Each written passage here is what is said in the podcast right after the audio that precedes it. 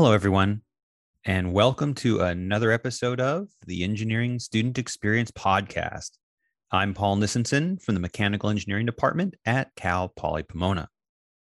I've received a few emails from students who are in their late 20s or early 30s, and they're wondering if it's too late for them to start pursuing an engineering degree. Now, most of my engineering students here at Cal Poly Pomona start college immediately after finishing high school and end up graduating in their early or mid 20s. So it might seem like by the time someone reaches their late 20s or even older, they've missed their opportunity to get an engineering degree. But that's really not the case. I've had a lot of students over the years who started college later in life and ended up doing quite well. Some of these students were veterans who spent several years serving in the military right after high school. Other students simply didn't do well in high school and didn't even consider going to college until much later. And still others tried college for a while, dropped out, and then decided to return after several years. In this episode, I'm going to be exploring what it's like to be an older engineering student by interviewing two older engineering students here at Cal Poly Pomona. Eric Belcastro is a 40 year old civil engineering major, and John Hartman is a 42 year old electrical engineering major. And both Eric and John have about one year to go until they graduate. I found Eric and John by posting an announcement on my university subreddit page asking for students to participate in this episode and they both were really eager to talk about their experiences. They never met before the interview, and it was uh, pretty interesting to find out that they both had a strong background in music. And I've placed a link to some of John's music in the show notes. During the interview, Eric and John discuss why it took them a while to pursue a bachelor's degree in an engineering discipline. They talk about what the transition back to school was like and what their day to day experiences are like in the classroom and walking around campus as students who are significantly older than most of their classmates. Eric and John also spend a lot of time discussing the importance of time management and treating school as a full time job since engineering programs typically require a lot of time to do well in. And toward the end of the conversation, Eric and John provide some advice for any students out there who are older and are thinking about pursuing an engineering degree. I really enjoyed recording this interview for a couple reasons. First of all, both Eric and John are about my age. We're all in our early 40s, and it was really fun to talk about various common cultural experiences from our youth, like watching music videos on MTV. As I get older, I find myself having less and less common shared cultural experiences with my students who nowadays are typically half my age. I guess this is just a natural part of getting older. The second reason I really enjoyed this interview is because it was the first interview I conducted in person in over two years due to the pandemic. I'd become so used to recording interviews through Zoom that I forgot how nice it was to be physically in the same room as my guests where I could more easily read body language and make eye contact. And conducting this interview definitely felt more natural compared to the many interviews I conducted through Zoom during the past couple years. We're finally at a point here in Southern California in late spring 2022 where I think I'll be able to record most of my future episodes in person. I really hope so, anyways. And now let's hear from our two older engineering students, Eric Belcastro and John Hartman. I hope you enjoy the conversation.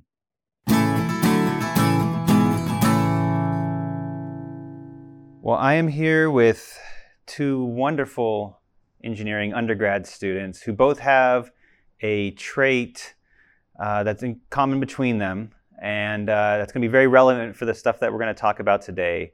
And that trait is they're about the same age as me. Welcome to the podcast, Eric Belcastro, who is a civil engineering major. Absolutely, yeah. That's me. I'm the guy. and we also have John Hartman, who's electrical engineering. Yeah, thank you. Nice to be here. Um, what I'd like to do is first, before we even get into any questions, I really want to just enjoy this moment for a second because this is the first episode I've recorded with people in person since uh, March 6th of 2020. Wow. It's over two years. We're recording this in uh, April 29th of 2022. Oh wow! I saw at least one of your podcasts when I was applying for this school. It was good. Okay. Yeah. It made you want to come?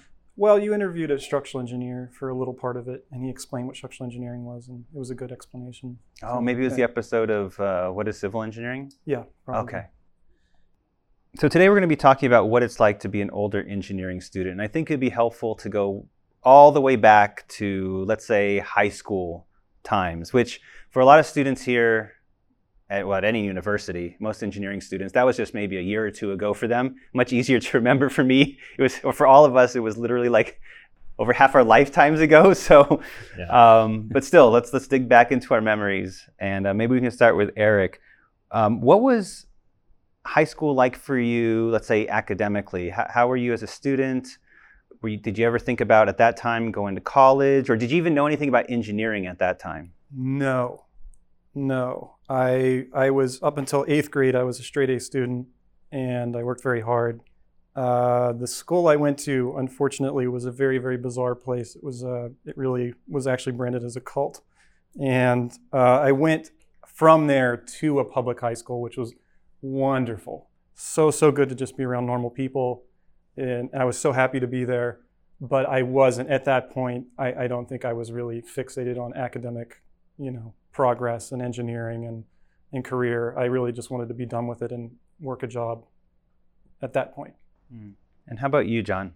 Uh, yeah, pretty similar story, I guess. Uh, by the time I got to high school, uh, I went to a private high school, uh, Damien High School in La Verne, nearby, and uh, I had just gotten. That was my 13th school I had been to because we moved around a lot, and I had no background in math at that point. I had gotten straight Fs my eighth grade year, but transferred to a different school and they lost my transcript, so I got into that school.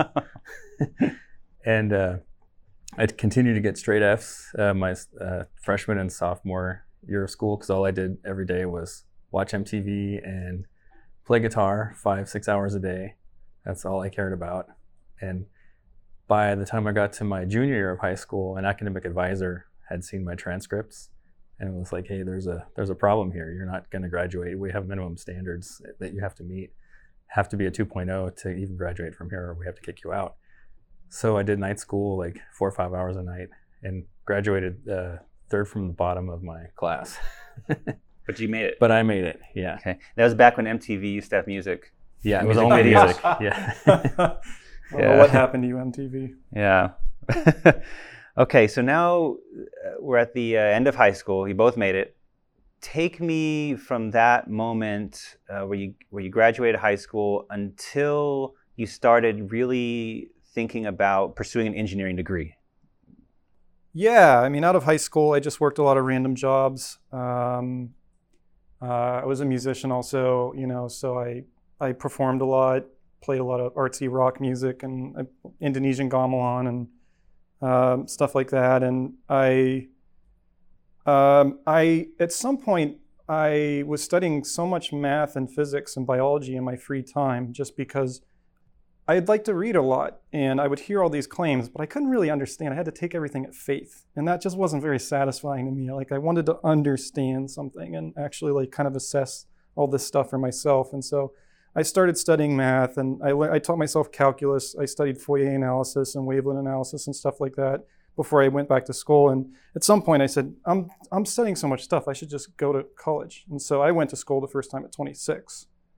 And I was really scared though because I, I wanted to be a physics major, and that seems so scary because who am I to try to study physics? You know, I, I could crash and burn, and and but I did really good, and I loved it. And uh, three and a half years into the bachelor's into undergraduate, I wound up actually taking work. I was living in a rural area at that time, and I was uh, commuting to school in Pittsburgh, uh, Pennsylvania. This is over on the East Coast, and I uh, wound up actually taking work when it was offered to me to work for a nonprofit environmental law firm. I, I don't know if I want to get into that whole story because it would take up too much time on how on earth that happened. But needless to say, I wound up being a community organizer and a public speaker, and I was traveling around Ohio and Pennsylvania for a few years doing that work. And that was really, really actually an amazing experience. I got a lot out of it. I was really planning on just going back to school and finishing my degree. but I traveled across the country to Northern California, you know, built a cabin with a friend, and I wound up uh, because I had that physics background and the math background, and because I'd also done a lot of remodeling work and some rough carpentry work, I I started getting into tensegrity or floating compression, and I started building these structures and, and reading a lot of research papers about them. And I kept building them and tearing them down and building them and tearing them down and buying tension cable and hardware in my free time. And I just kind of was obsessing about it at the time. And one of the structures that I built, I put in a friend's garden, and a landscape architect saw it. And he wound up bringing me into this project, and I designed a playground and, and, and constructed it. And in a larger space that's like a kid's garden. It's like a space for kids to go and plant vegetables and you know do this whole thing. And so that whole experience kind of just and I'd read a book about structural engineering that a friend had given me and I realized that I can't just keep going in this direction without I need to be competent. I need to know what I'm doing, you know, and if I want to keep building up, building larger and larger things and, and doing interesting stuff. And I'm a total nerd. I love math and physics. I love building things. So it just made sense. And it was kind of one of those things when I decided, okay, I'm going to go back to school. I'm, I'm for sure going to do this. Uh, how, how old were you at that time? Uh, well, I was 36, I think. So about 10 years went by since you started your yep. physics program yep. and left it and then went back to that. Okay. Right. And I, I still, yeah, so I, it's weird when I made that decision, there were so many amazingly good things that happened at the same time. It was like life was like, yeah, man, do it, do it. So it felt good. Kind of felt like I was riding a wave, and it was the right thing to do. So. And how about you, John? Uh, a very similar story. Uh, I think straight out of high school, I was interested in trying to get into the music industry. Uh, I had a choice.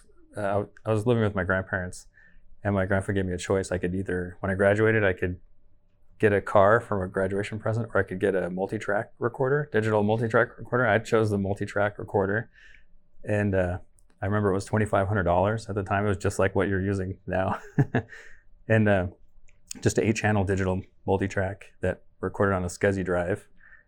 And uh, I got a job working at a jingle house in LA, which like did uh, television commercials and uh, like you know like just they did like Michael Jordan and you know Adidas commercials and they gave me I thought this is amazing. I'm gonna get a job at least doing music putting something on like a you know on a commercial. And the guy was like no no no you're not doing any of that. You're gonna get us coffee and you're gonna you're gonna edit the black in between the uh, the commercials because usually it was snow back then. That's like this what the signal produces on television so you actually have to record the black in between so that was my job was to fade the black in and then fade the black out. and I did that for about three weeks before I was like, this is not for me. and uh, I started playing in bands. I hung out with a bunch of guys in uh, sort of the Silver Lake ish kind of area. Not Silver Lake, but uh, more Highland Park. I started making some connections and uh, playing around, and eventually uh, I ended up playing with this guy named Ben Vaughn who did TV show music. He did like Third Rock from the Sun and that 70 show, like those kind of things. And I was like, oh wow, I finally get to do some music with somebody who's done something like who's in the you know in the know. and that lasted like a few months before he was going to have this huge deal with Tower Records, and then Tower Tower Records went out of business. so that fell apart. And then that same year, I got a, uh, I got hired into another band and we went to England to record this like huge record, had this huge budget. And I was like, wow, this is, it was another like, this is it. Finally, now that last thing didn't work out, but this is going to work out. Came back from that and the deal to, for the, it was supposed to be for some movie that was coming out, some like Drew Barrymore movie or something. And that fell apart, that deal. And it was a really expensive record. I think they lost a lot of money on it, but that ended up not working out. But while I was there, I noticed that all the equipment they had was from like the, I don't know, it looked old.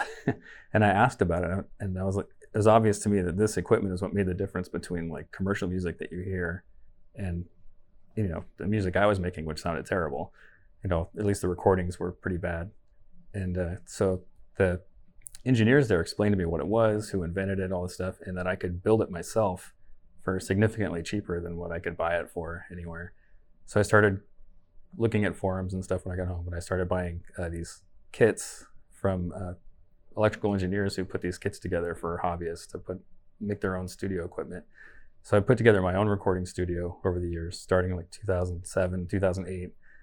And after a few years, I had almost everything I needed to make commercial sounding music and took me another few years to get the hang of how to use it. So you'd be probably in your late 20s, early 30s then? Yeah, yeah. And I'm sort of kind of getting the hang of it. I'm starting to record people's bands and it's starting to sound good. The records I'm recording for people sound like records, you know. So but they weren't those people were having the same success I was having like not any.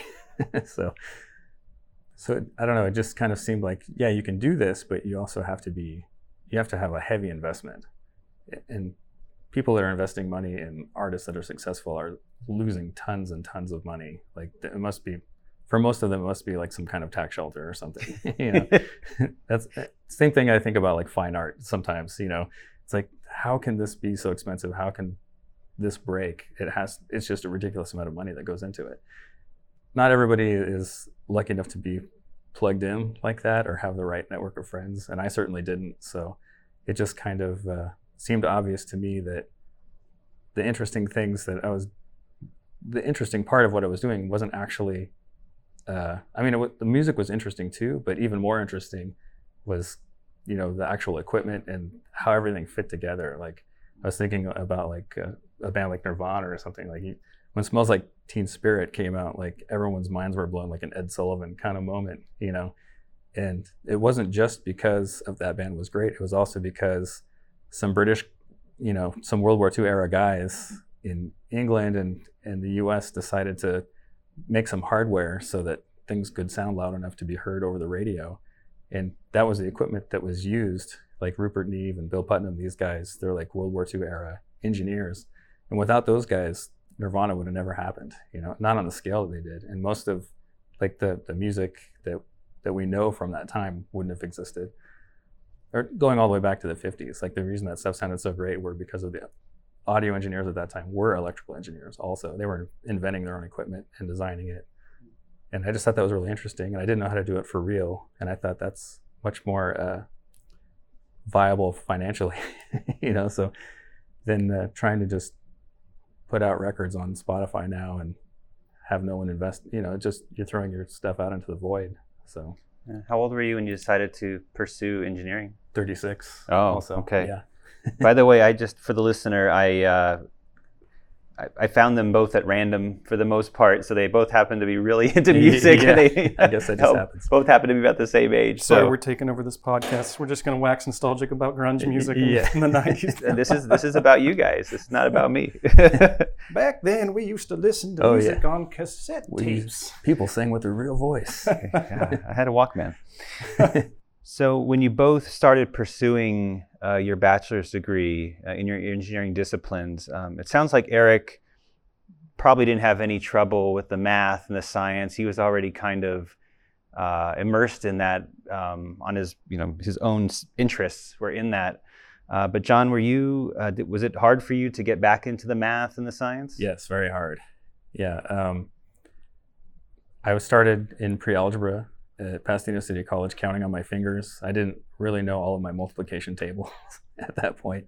I worked mostly in construction, like for side jobs, and uh, I worked in an art gallery for about 14 years, and wasn't making much money.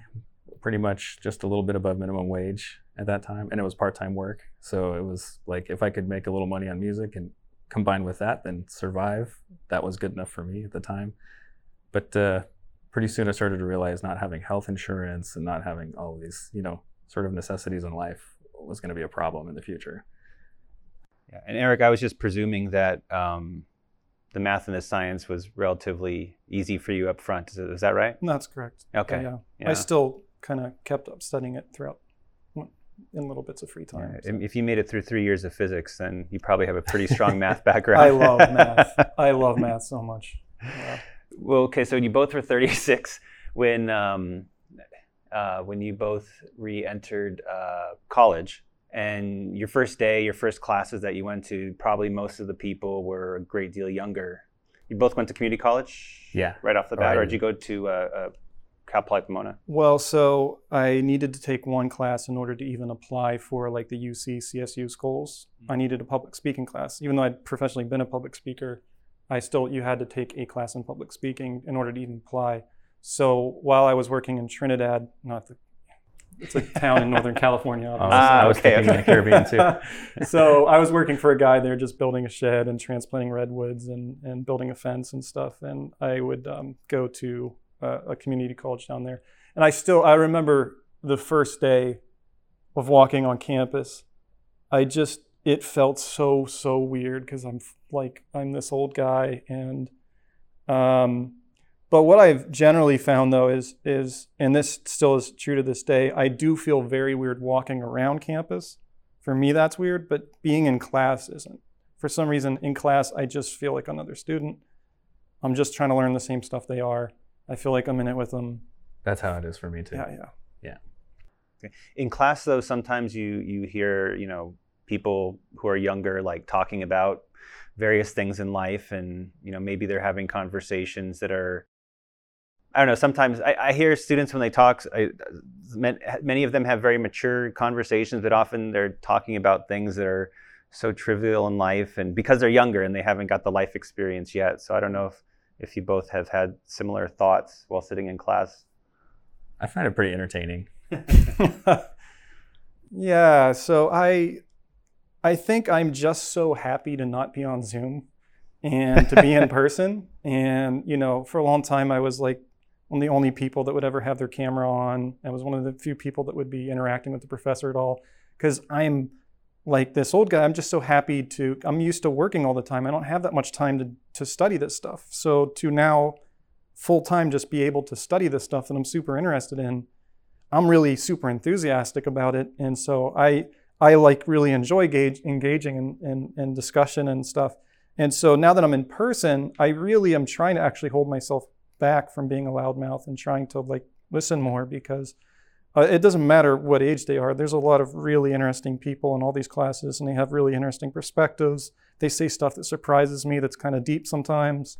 Yeah. Um, so yeah, there's there's cool people of all ages. I like I like hearing what they have to say. Obviously, there's you know, I actually don't hear too much stupid stuff because I'm I'm probably too much in my head thinking about a bunch of stuff. I just kind of not I kind of think zone engineering out. students are just different in general, in a way. Um, just because you know, like when you become like a junior or senior, everyone there has had to work so hard to be there. Mhm. There's de- there's definitely a difference between stu- like when I teach classes that are like first and second year versus you know fourth year. Mhm. You can easily you know there's a huge maturity difference. Often, Yeah. yeah. They've been through the grind. Yeah, so I mean, they, have- they're also just slightly older, and maybe Yeah. they would have It's been that way possible. anyway. Yeah, it's hard to know where one begins and the other. Yeah. But walking around campus, still consistently, if I were to put a word to it, I feel like almost like- just like a very low grade sense of embarrassment or something like that. It's Uh, just yeah. That, that you're just- embarrassed. Yeah, just, just, just, it's like floating around an ocean of They're all gonna laugh at 18 to 22 year olds. It's Oh. not, I don't think he was going to laugh. And uh, It's not exactly that sort of experience, you know, like, but it is, it's still just, not the dream weird. of being Yeah. in class with your underwear. yeah, Yeah. no, no, no. Well, has has the age gap made it difficult to make any kind of friends or or um, relationships with students from class? I would say no. Yeah, um, for the most part, everyone's been really gracious and kind of outgoing, and if anything, it's been easier to make friends at school than outside of school. I would say. Well, I mean, for me, I mean, the the the variable of age difference isn't as strong as workload because I'm too busy. You know, most engineering students are too busy to have any free time to do anything really. It's all So- just small talk in between working. this- Yeah. yeah, yeah. So, um, but you know, I think just you know, since since I'm really interested in structural engineering, well, I go to the CCAP, which is Structural Engineering Association of Cal Poly Pomona. So here's all these people that are that like to nerd out about structures, and they're super interested in that. So for me, the the age gap doesn't matter so much. We're just all interested in the same stuff, and so it's easier to you know have conversations with them. And I always tend like intend to go to like different um, it's an internet service that's uh, Meetup or something like that, where they have um, different basically groups will meet up for things like hiking if you're interested in that. Mm. I always intend to do those things, but I rarely ever am able to make it to anything. I'm just too busy. So have you had classes where you're older than your instructor? Oh yeah, I'm sure. Was it noticeable?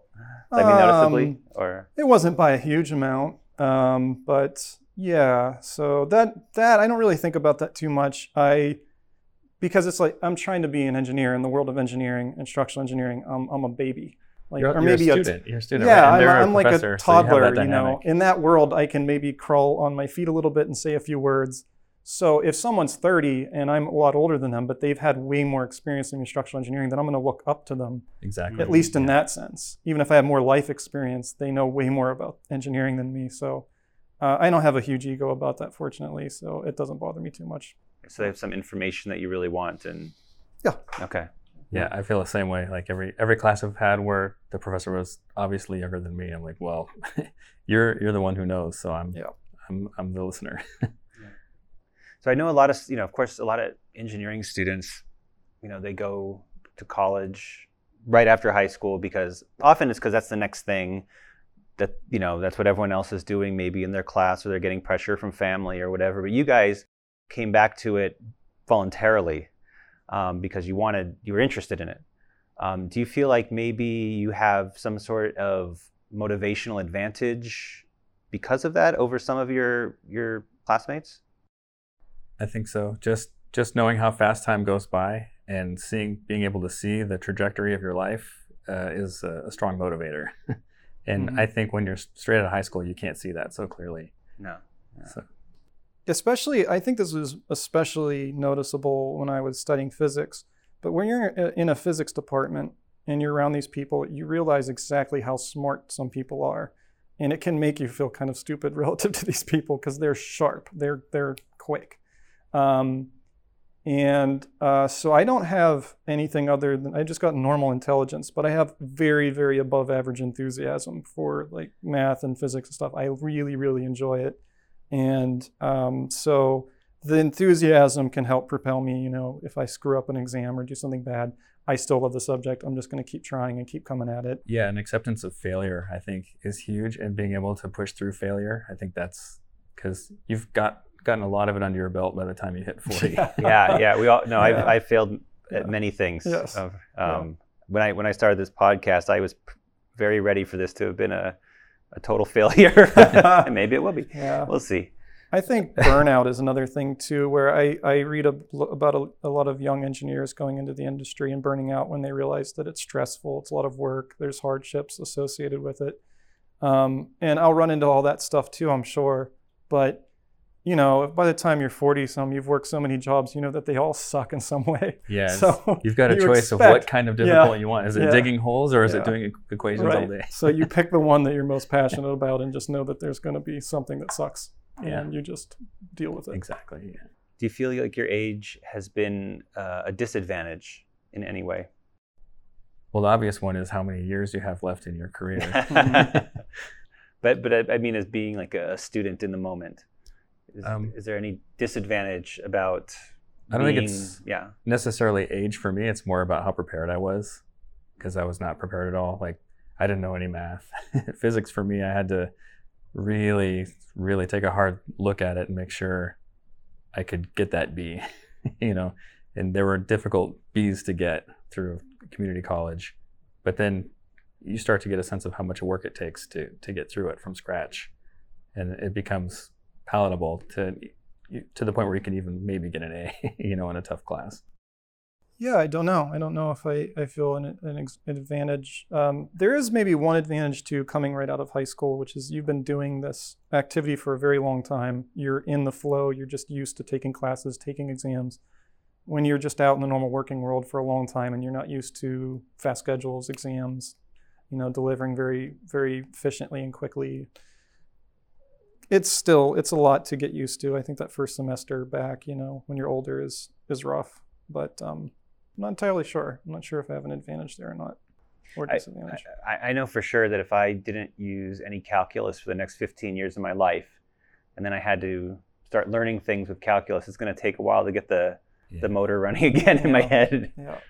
Um, do either of you have um, spouse or children or? I have a girlfriend, but no kids. Okay. Yeah. Oh, because my question was going to be if you did, then then well, let me put, put a question a different way. Then, if you had kids, do you think that this would be infinitely harder? Oh yes, Of course, yeah. absolutely, yes. I remember. So one time, my, my girlfriend moved in, and, and she had two kids, and one of them was severely autistic, and it was such a, a really, honestly, a good experience for me because I appreciate parents so much more. Uh, kids are hard, and so I think there's a certain there's you know maturity is very multidimensional, and I think there's a certain dimension of maturity that you get from having kids and from raising them, and I'll never have that unless I just wind up having kids. Maybe I have kids somewhere. I don't know about. um, but Well, it's so hard. It's so that. hard to have kids under any circumstances, even though it's so incredibly rewarding and profound and beautiful.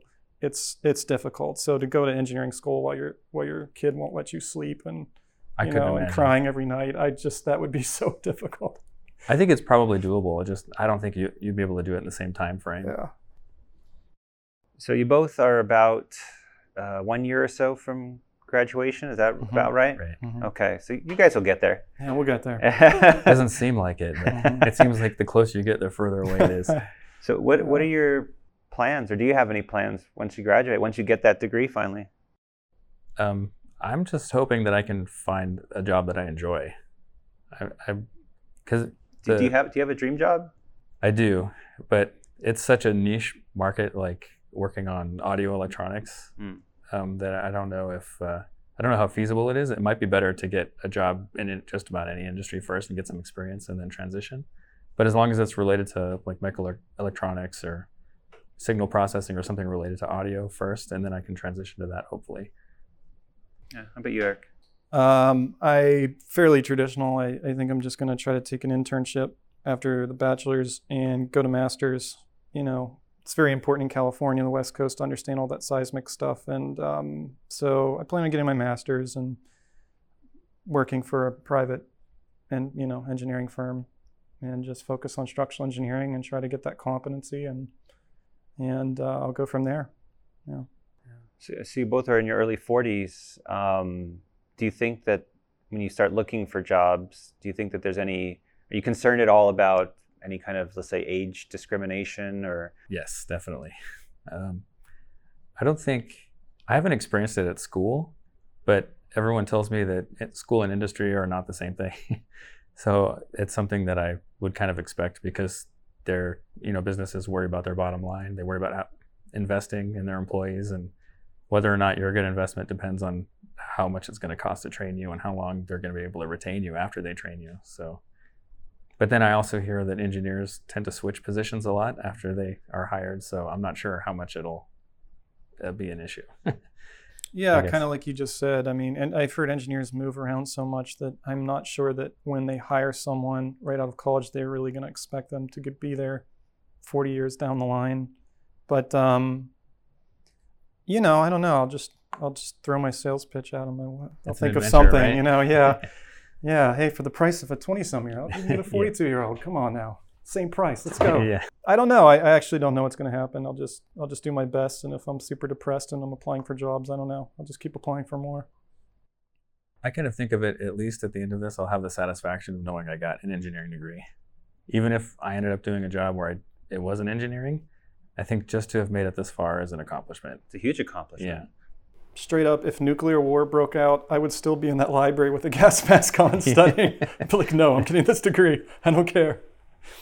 Do you, do you both wish? Maybe the answer is an obvious yes, but do you both wish that you would have started this much earlier in life, or, or is this one of those things where, you know, you, you have a certain life is what it is, and you develop a certain set of experiences, and this is just where you're both at in the moment, and you wouldn't be the same person you were. I don't think I could have done it when I was younger. Ah, okay. I don't think I was prepared enough um, to deal with failure, to be honest. I, when I was in my 20s, if something went badly wrong, I internalized it and made decisions based on it, and that's less so now.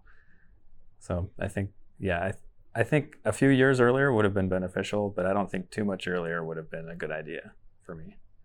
Very similar response. I think possibly a few years early. I was very, very busy and had a lot going on. So you know, there was a few years tacked on there that maybe wouldn't have been totally necessary. But um, I kind of wouldn't. I needed all the weird experiences that I've had in life to get me to this point, and it just happened how it happened. I think it's awesome that kids come right out of high school and do what they do and do a good job of it. Um, that's really great for me. I just wasn't there. Was there anyone in either of your lives that was um, maybe an engineer or someone that was really important that played a huge role that you to to get you to where you're pursuing an engineering degree? Yeah, yeah. For me, that was my grandfather, and uh, I I lived with my grandparents from the time I was 11 until I graduated high school, and uh, I remember specifically the day that it happened was he bought me a uh, this really fan. It was called Price Club at the time before it was called Costco. Yeah. and uh, he went to Price Club and got me this keyboard that was like five hundred dollars. It was a Yamaha, Yamaha PSR 500, and it had a DC jack for a power jack. And I was running in the house and I tripped over it and it broke and it ripped the DC jack right out of the circuit board. It was just a huge chunk, and it, and I was just so upset and everything. He was like, "Oh no, this is not. It's not broken. It's just temporarily not working. We can totally fix this." So he, he had been a um, technician for the phone company uh, for uh, AT&T, and he took the whole thing apart, showed me how to to scrape the traces on the board, epoxied the PCB back together, and bridged the connections. Pushed the button, came on, it was fine. Like nothing was ever, and I was just blown away. I thought that how can anyone do that? So it, that seed was always kind of in my mind that you can.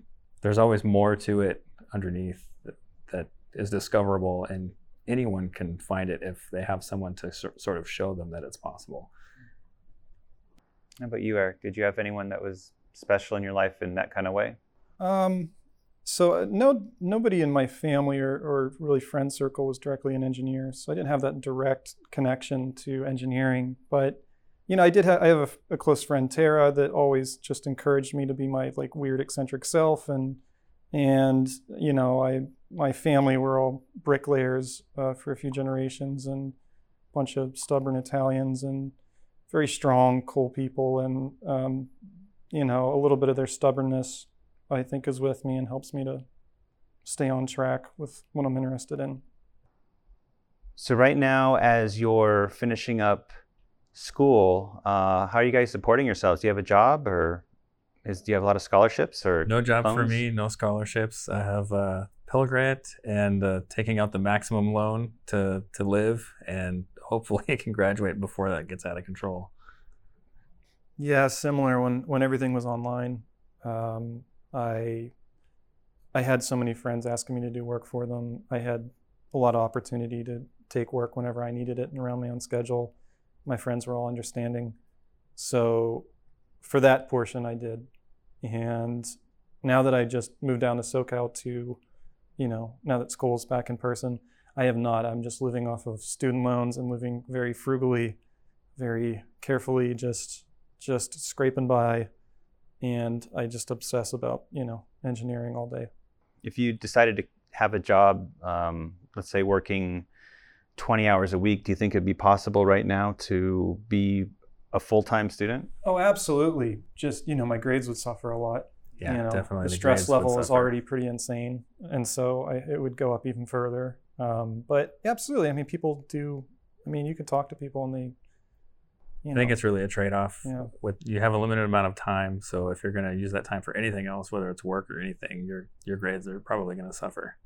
hmm Yeah, there's, you really have to kind of make it the central focus of your life while you're doing it. And um, uh, the first time when I was in school, I had been used to supporting myself, and I found it very, very difficult. I, even though I worked so hard and I got straight A's for like the first two and a half years when I was studying physics, I was like, yeah, I'm doing awesome. But really, I just felt worthless because I wasn't working. So for me, psychologically, it's very, very difficult. Um, this time around, I don't feel that as much that way. I don't know why. I, I don't feel that same feeling. I, I know that what I'm doing is good and I just need to stick in with it and it, it'll allow me to get better work. And Yeah, You know. this is the job right now. yeah, this is the job. Yeah, that's good advice for not just for people who are going back to school later in life, but just any students.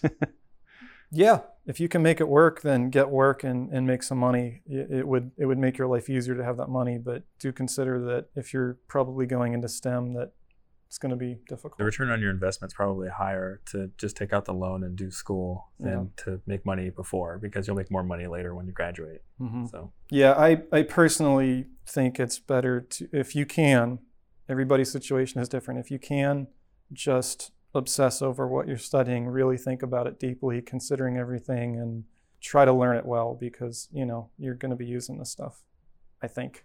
Guess I'm going to find out.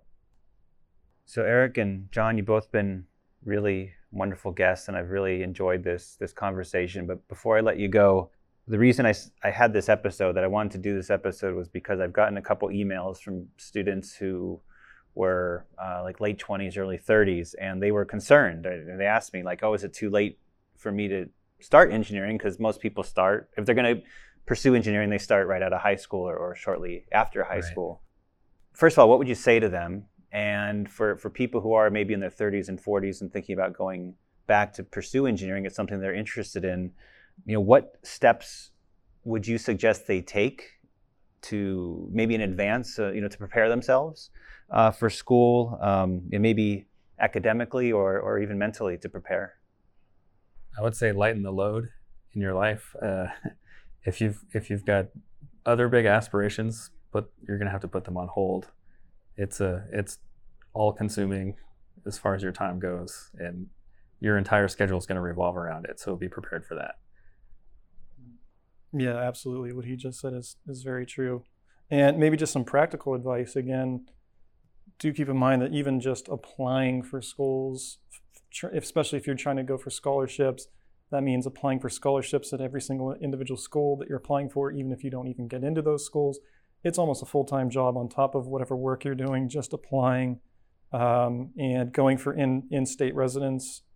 That you really need to be careful about really documenting for several years your in-state residence if you're not somebody that Oh you know if you because i lived i lived in, lived in california for seven years before i applied but it was still very difficult for me i had to go back four or five years with so much documentation to even prove it it was it was difficult so just you know be good about that part of it and just understand the application process does take some time it's not just a quick one-off little form and yeah.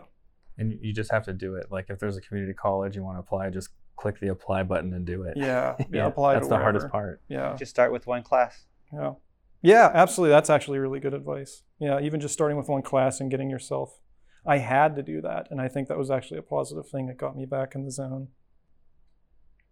Eric and John, thanks so much. You guys, I'm sure there's going to be someone out there listening to this at some time in the future who is thinking about going back, maybe hesitant, but you guys are a great example for them.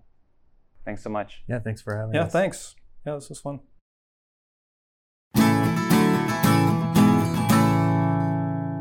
Thanks again to Eric Belcastro and John Hartman for sharing their experiences about what it's like to be an older engineering student.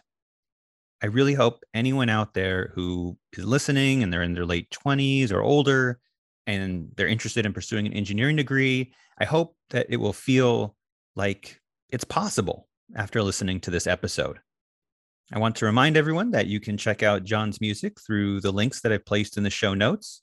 I listened to some of his songs and it to me it has a very Elliott Smith type of feel which I really enjoy.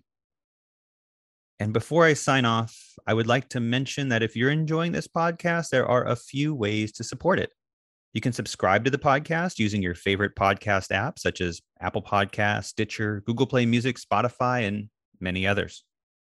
You can rate the podcast and leave comments on whatever app you use to listen to the podcast. And finally, you can help spread the word about the podcast by telling your friends and family or anyone else you think might be interested in this podcast. If you have any comments about the episode, feel free to email me at tesepodcast at gmail.com and I'll place the email address in the show notes. I will personally read each email and try my best to respond to them all. Well, take care, everyone, and goodbye for now.